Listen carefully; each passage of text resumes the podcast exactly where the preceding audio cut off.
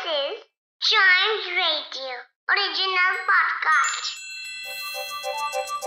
हर दिन की एक कहानी होती है कुछ ऐसी बातें जो उस दिन को बना देती हैं हिस्ट्री का हिस्सा तो आइए सुनते हैं कुछ बातें जो हुई थी in this days history.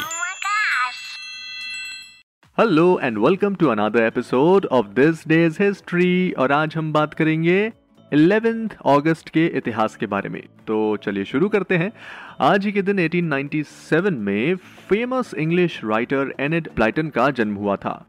बच्चों के लिए उनके द्वारा लिखी गई poems plays and educational books आज भी बेस्ट सेलर्स हैं।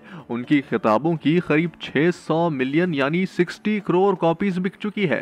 हम्म और 1922 में उनकी फ़र्स्ट बुक पब्लिश हुई थी, जिसका नाम था Child Whispers she wrote more than 600 children's books जिसमें नॉडी फ़ेमस फाइव और secret words are some of the best sellers हाँ जी चलिए बढ़ते हैं आगे और अब हम बात करेंगे अमेरिका के राष्ट्रपति रोनाल्ड रीगन के बारे में। सो so, 1985 में वे आज ही के दिन यूनाइटेड स्टेट्स ऑफ़ अमेरिका के 40th प्रेसिडेंट बने।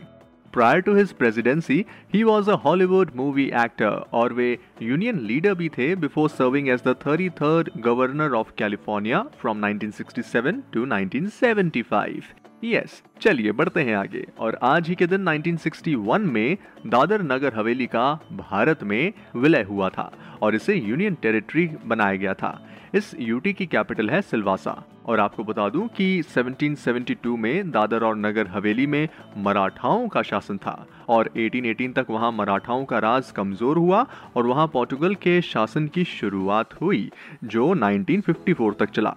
एंड आज ही के दिन अभिनव बिंद्रा ने 2008 में इतिहास रचा था बीजिंग ओलंपिक्स में। उन्होंने मेंस 10 एम एयर राइफल में first ever individual Olympic gold medal Bharat के नाम किया था। और साथ ही ये इंडिया का 1980 के बाद से किसी भी इवेंट में पहला गोल्ड मेडल भी था। और हाल ही में आपको मालूम ही है, भारत के नीरज चोपड़ा ने टोक्यो ओलंपिक्स में इंडिया के नाम सेकंड इंडिविजुअल गोल्ड मेडल किया। फ़िलहाल इस पॉडकास्ट में इतना ही। ऐसी ही इंटरेस्टिंग इन्फॉर्मेशन हम आपके लिए रोज लेकर आएँगे। तो आप टाइम्स रेडियो का ये वाला पॉडकास्ट दिस डेज़ हिस्ट्री को तुरंत लाइक शेयर और सब्सक्राइब करें, ताकि आपसे इसका कोई भी एपिसोड मिस ना हो जाए। Till then enjoy keep chiming